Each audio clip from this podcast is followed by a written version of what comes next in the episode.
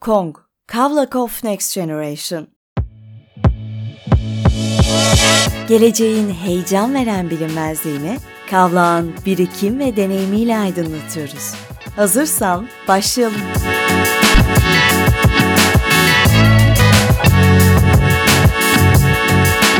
Hello everyone, welcome to Kong Talks. Today our episode will be in English, as you can see. Let's say hello to our honorable guest, dear Holger. Hello, Holger. Hello.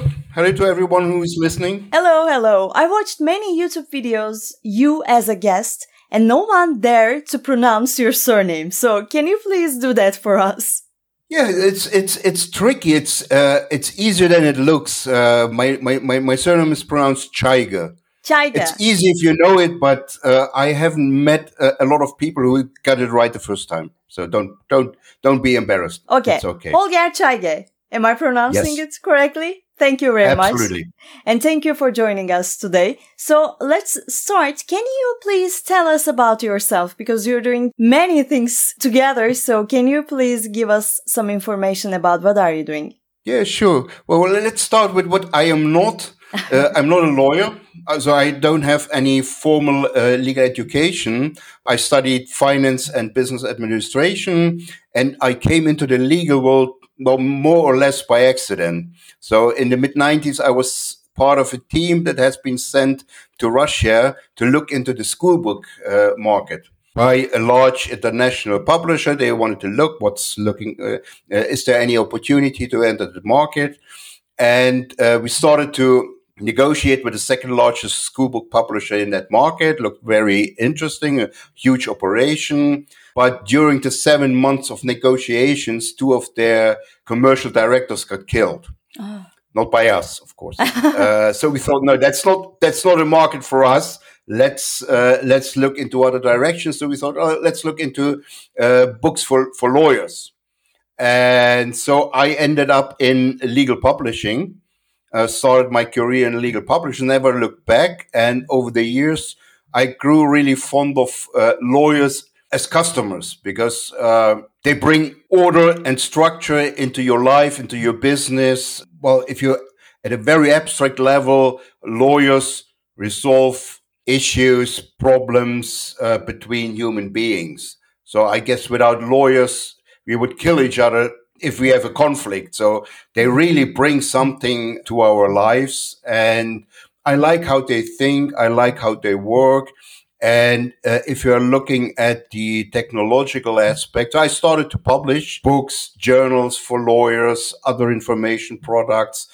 And over the time, I was looking into the aspect, what kind of technology are lawyers using? Because I was always fond of technology. I'm a lazy person, so if I can automate something, I do it. And my first encounter with legal technology, it wasn't even called legal tech back then. It was in 2003 or 2004 when a German legal tech specialist was asking if we could publish his article. And it was a very technical one. And I thought, well, that's probably way over the heads of lawyers. They really will not understand it. So we thought, well, it's probably too early. And in 2007, and I was talking to a couple of legal tech people in Germany who started the first legal tech platform for lawyers or community for lawyers. And in 2007, I met one of the founders of the first practice management system in Germany. And the first one means that they started in 1978. So probably back then, not every lawyer had a computer, but they already had a practice management system. And that guy really inspired me, because he was really enthusiastic and said, well, we have to bring some technology to lawyers. So in 2009, I started my own publishing company. And right from the beginning, I thought technology will be part of that, but it took us another 6 years. And in 2015, I thought, well, it's probably high time to do something for lawyers, because there's not a lot of information on the market, not a lot of training. So I started to go into organizing conferences, organizing meetups, organizing trainings for lawyers, how to use legal tech, what's on the market.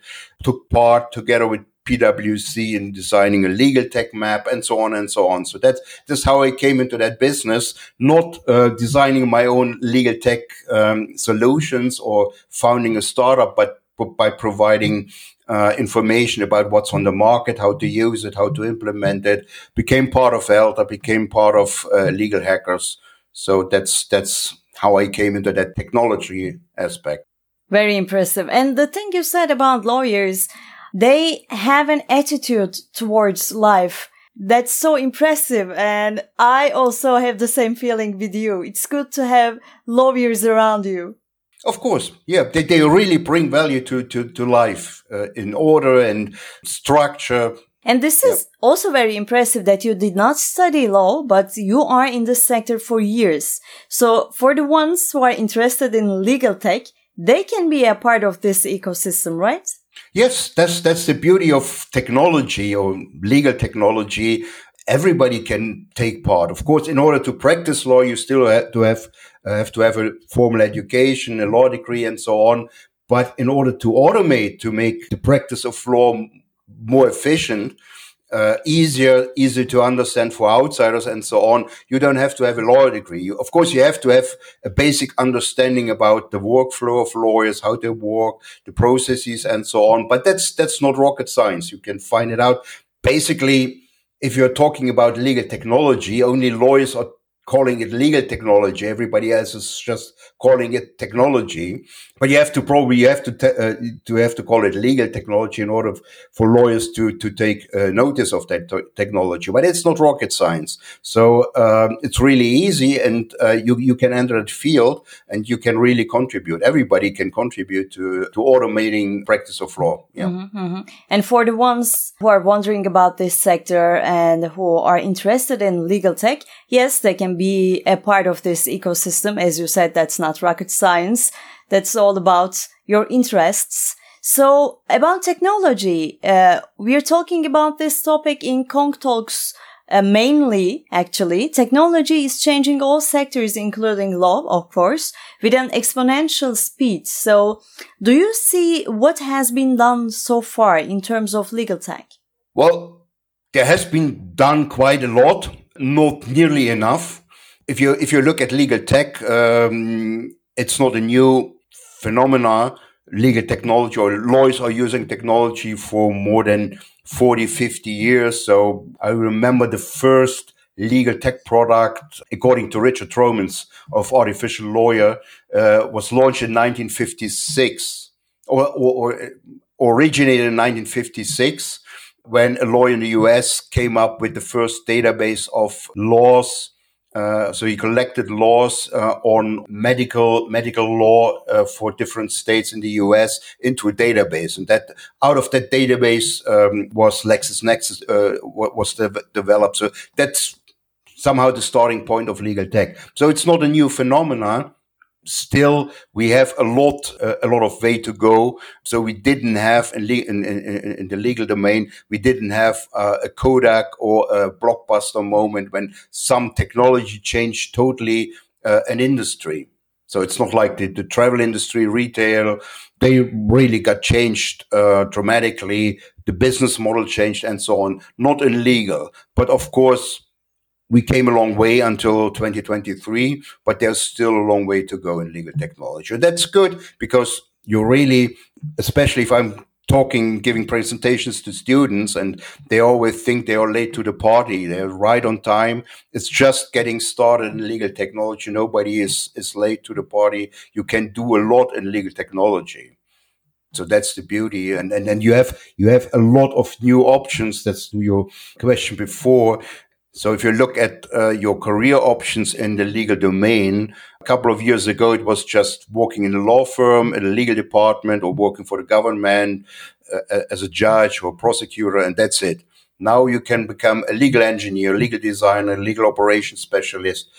At least 10 new professions in the legal domain with a description legal, which do not require a legal degree. So you have really a lot of options in your career path. Yeah, there are many places for everyone in this sector, and You're not late for the game, as you said. But what are your future prospects about legal tech? Well, as I said, it's just in my opinion, just started. We just scratched the surface. Of course, there are a lot of technologies, and a lot of lawyers are already using technology, especially for research. If you look at LexisNexis, Westlaw, they're on the market for a couple of decades now. But there's really a large market still to develop. And you don't see a lot of established players in most of the verticals in legal technology. So, well, legal research, of course, you have the large legal research databases, Westlaw, LexisNexis, and so on. But in most of the verticals, you don't have one or two big players. So, like, if you look at other industries, like Salesforce for sales management, like Workday for HR management, like SAP for finance, they are really big players, and they are, of course, have to some extent cornered the market. There's nothing like that in legal technology. So everybody can still become a very big player, and the field is open. There are, of course, a lot of solutions, but still there's way less competition than in other industries. So that's a chance for everybody to enter the market. And the legal services market is a huge one, $1 trillion per year. So, and legal tech is just less than 3% of that market. It's 2.2% of that market. So there's still room to grow. Perfect. So pros and cons, according to your experience, what are the pain points of setting up a legal tech, and how can entrepreneurs overcome them? Well, I would say the pain points are the same for every startup founder, maybe for legal tech startup founder, one issue less, because in most of the legal tech startups, you have at least one founder with a legal education. So that problem that you see at a lot of startups, that they don't bother enough about the legal aspect of founding companies, so they don't have all the necessary legal documents in place. A lot of startups find it out the hard way after a year or 2 years when they are talking to investors, and they say, okay, where's your shareholders agreement? Where's your cap table? Where's your document about vesting of stock options and so on? And they say, well, we don't have any. So that's probably one of the issues legal tech startups don't have. But the rest, like getting traction, setting up a sales organization, getting traction, doing the first sales. If you cannot bootstrap your startup, then you have to find funding, which is not an easy solution. There has been a lot of money going around before 2023, but now it's becoming harder and harder to find funding. But if you have a good idea, and if you execute that idea correctly, you will still find a lot of money. Don't be afraid to start a startup, because there might be no funding. So the issues are the same for everyone. Product development, getting your product out of the door. So shipping is very important. You can, of course, improve your product for 5 or 10 years, but you have to ship at some moment. So those are the issues, like for every startup. Same with legal tech. In that regard, they are not different from any other startup. Yeah. So from the beginning of this podcast, we mentioned about many positive aspects of that. But from the other perspective, what do you think the opportunities of legal tech entrepreneurs? Well, as I said, the market is still very large. There's potential to grow. There's not a lot of big competition. So you just see a couple of a tendency to concentration on the market. So couple of big players like Litera, like Onnit, they are buying companies in different verticals, different product categories, but it's not a lot. So there's still a lot of verticals in legal tech where you have not a lot of competition, or big competition, where you have one big player who can squash you if you're a startup. So that's quite an interesting perspective. And not a lot of lawyers are using technology still. So there's potential if you can get those, 95% of lawyers who are not using any technology at all, there's a huge potential for selling your product. So that's pros and cons. And let's turn our face to networks. Collaborations and networks are working really active in all around the world, in all sectors. So do you think that legal tech networks and collaborations have the same momentum? Yes, absolutely. They say in the proverb, if you want to go fast, you go alone. If you want to go far, you go together. So you have to find somebody who can help you on that way, because there's no idea, no startup where you come up with a unique idea that nobody else has done it before. Somebody already has done something you are going to do anyway. So you can learn from people, and it's important for network to find people, like-minded people, because especially in legal tech, I guess it's probably the same in other industries, but if we're looking at legal tech, usually there are one or two persons in every organization thinking we could do that better, we could do that work more effective. But they feel very alone because everybody else thinks, well, we don't need that, especially in law firms. Well, they are not much about efficiency because that's contrary to their business model, selling time. So if you're one of that people who say, okay, guys, let's automate contract drafting, let's automate timekeeping and so on. And they are looking at you, well, probably you're crazy. So it helps if you know that in every organization, every law firm, there's somebody like you. You just need to know those people. You have to network and exchange best practices, how they did it, how they could convince their lawyers at least to test the product and so on. How did you implement it? What went wrong? What was good? And so on. That's very important because it gives you some hope that you are not alone. There are many of you, and just exchange ideas. So that's very important. Also, if you want to go into different markets, it's always good if you have somebody in that market who can introduce you to somebody and say, okay, well, those are the specifics. So if somebody would like to expand into the Turkish market, you would go to you because you know the market. It was all like, guys, what can you tell us? How do Turkish lawyers work? I don't think that Turkish lawyers are working differently from German lawyers or from French lawyers, but there might be some aspects, the cultural aspects and so on, price levels and so on.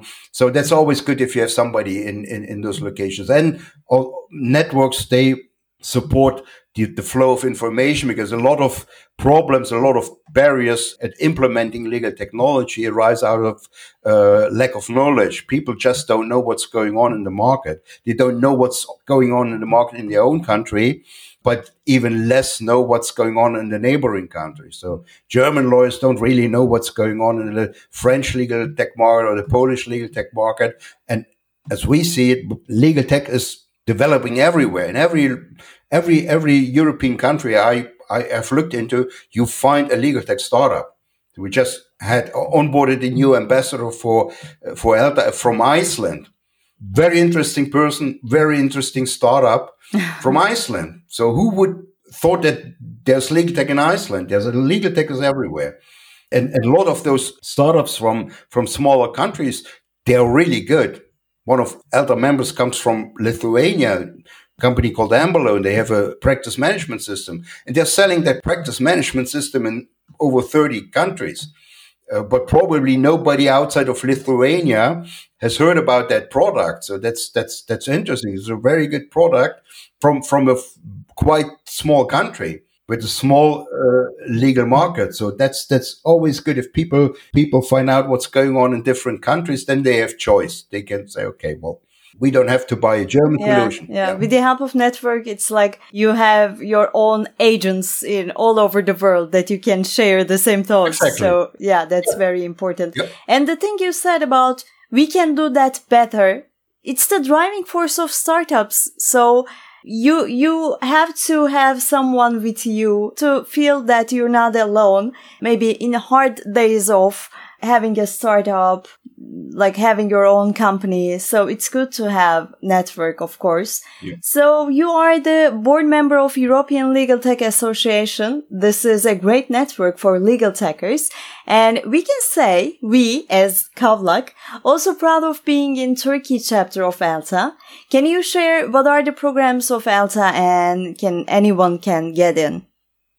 Yes, of course. Anyone can join. So we are open to any member of the legal tech ecosystem. So either you're a supplier of legal tech solutions, or you're a buyer of legal tech solutions, or you're a regulator, or you're a university, a student, and so on.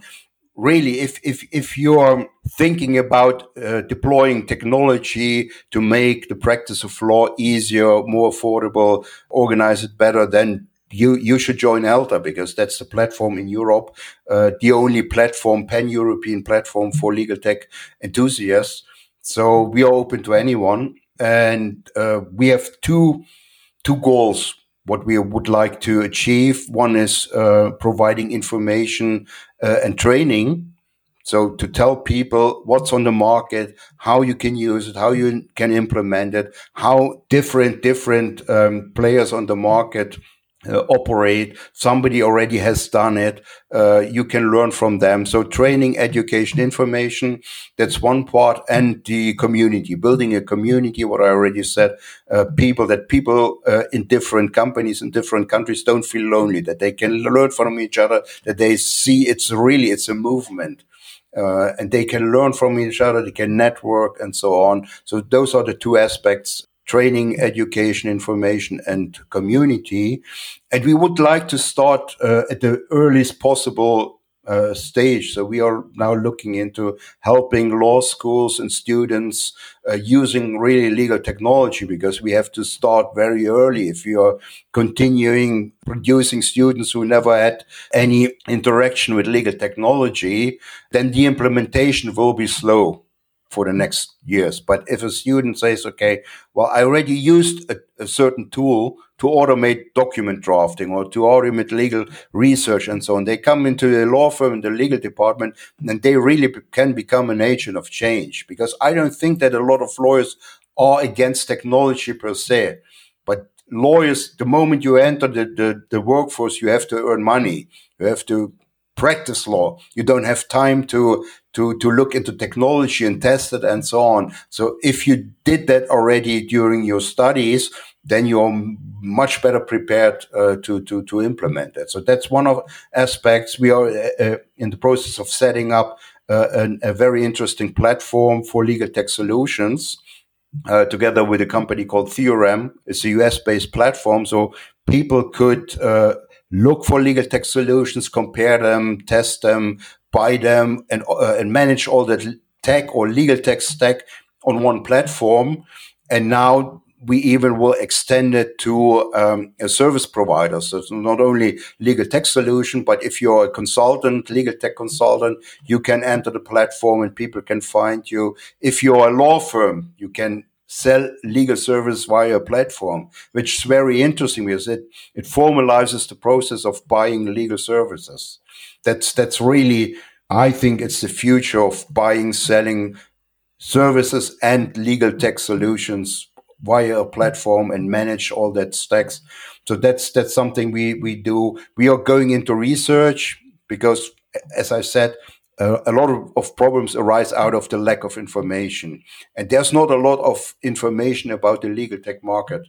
So we are going into that area as well, research, and a couple of other smaller projects. But I think, and everybody, of course, is welcome to participate. So it's not something we are thinking at the board level or the ambassadors level, and then we just push it onto our members. Everybody is invited to take part, come up with ideas like you did in the past. And I think you always come up with new ideas, which is really good.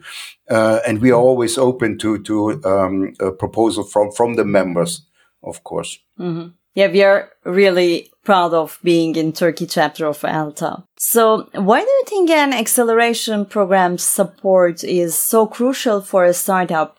Would you recommend? Yes, absolutely. As I said, if you really want to speed up the growth of your startup, if you really want to secure that your startup will prosper, you have to use a network of mentors, a network of people who already went the way and can give you some ideas what to what to do, what not to do. It's like parenting. Mm-hmm. So imagine you grow up without parents. You have to make all the experience yourself. You have to figure it out yourself. So nobody will tell you the idea with the face tattoo is really stupid. Don't do it. Mm-hmm. So that really helps that somebody already did it before you, can share their experience, their knowledge with you. It really helps with acceleration programs. They can introduce you to potential users of your software. They can introduce you to somebody who's really good at marketing, to somebody who's really good at finance, and so on. So they just take you by the hand and say, okay, let's do this. We can help you. It's a crucial part. If you as a startup can get into a program, an accelerator, do it, because you won't regret it. Thank you very much. It's like join forces together. So it's very important. Yeah. Exactly. So at this point, I would like to share that we have started a global legal tech acceleration program with Foundry Institute, which is the world's most proven network to turn ideas into fundable startups and startups into global businesses. Since 2009, FI's structured accelerator programs have helped over 6,800 entrepreneurs raise over $1.75 billion in funding. Based in Silicon Valley and with chapters across 100 countries, our mission is to empower communities of talented and motivated people to build impactful technology companies worldwide. To be a part of this global family and networks, please come and visit Kavlak Law Firm's LinkedIn account and register for our online sessions. You can also visit fi.co/legal_tech for more information. And I guess we will share this link in the bio too. It's very impressive. I'm still can't believe that you could talk a really well-known accelerator into looking specifically into legal tech, because it's quite a small compared to other like the fintech and retail tech and reg tech and so on. It's a smaller market, so it's very interesting. And somebody's like, okay, we have to do something about legal tech. So tip of the hat to you for getting them on board. Yeah. That's really interesting. Thank you very much. And so, dear Holger, the last question, what are your gold advices for entrepreneurs? Well, there's really only one golden advice, so to say, just do it. Because there are millions of people with brilliant ideas. Everybody can come up with a good idea to improve something. And now even ChatGPT can come up with good ideas for a product. But you have to execute on that. If you don't do it, nobody ever will know about your brilliant ideas. You have to execute it. You have to really work hard and do it. Not think about what you could do with your idea, with your startup. Do it, execute it, and you will fail maybe 20% of your time, 50% of the time. Maybe you have to start over 5 times. I did start over a couple of times in publishing. I didn't die. Everything is okay. Everything worked out fine. Same with legal tech startups. But you have to try. You have to really execute on it. And that's the crucial part. And that's where a lot of startups fail, a lot of ideas don't get realized. It's the execution part. Everything else is just finding the right people, finding money. That's more technicality, but you yourself have to be prepared to move, to do it, to execute on it. And the rest you can help. You as you said, you always have help. If you partner up with accelerators, you will find the right people for the job. But you have to be motivated to do it, to go it until the end, then everything will be fine. Mm-hmm. So that's very inspiring. Thank you for making us feel together, feel the same. Thank you for joining us today, dear Holger. And it's also very kind to invite all of the ones who are interested in legal tech to this sector. You said that's the beginning of the game. You're not late. So come here. This is not a rocket science. These points are very important, I guess. Absolutely. So thank you for your messages about not being alone, the power of network, the power of collaboration. And your story is also very inspiring for the ones who are interested in legal tech. Thank you for joining us. Thank you for joining Kong Talks today. Thank you very much for inviting me. It was a pleasure. It was really fun. And good luck with your program with the Founders Institute. Thank you very much.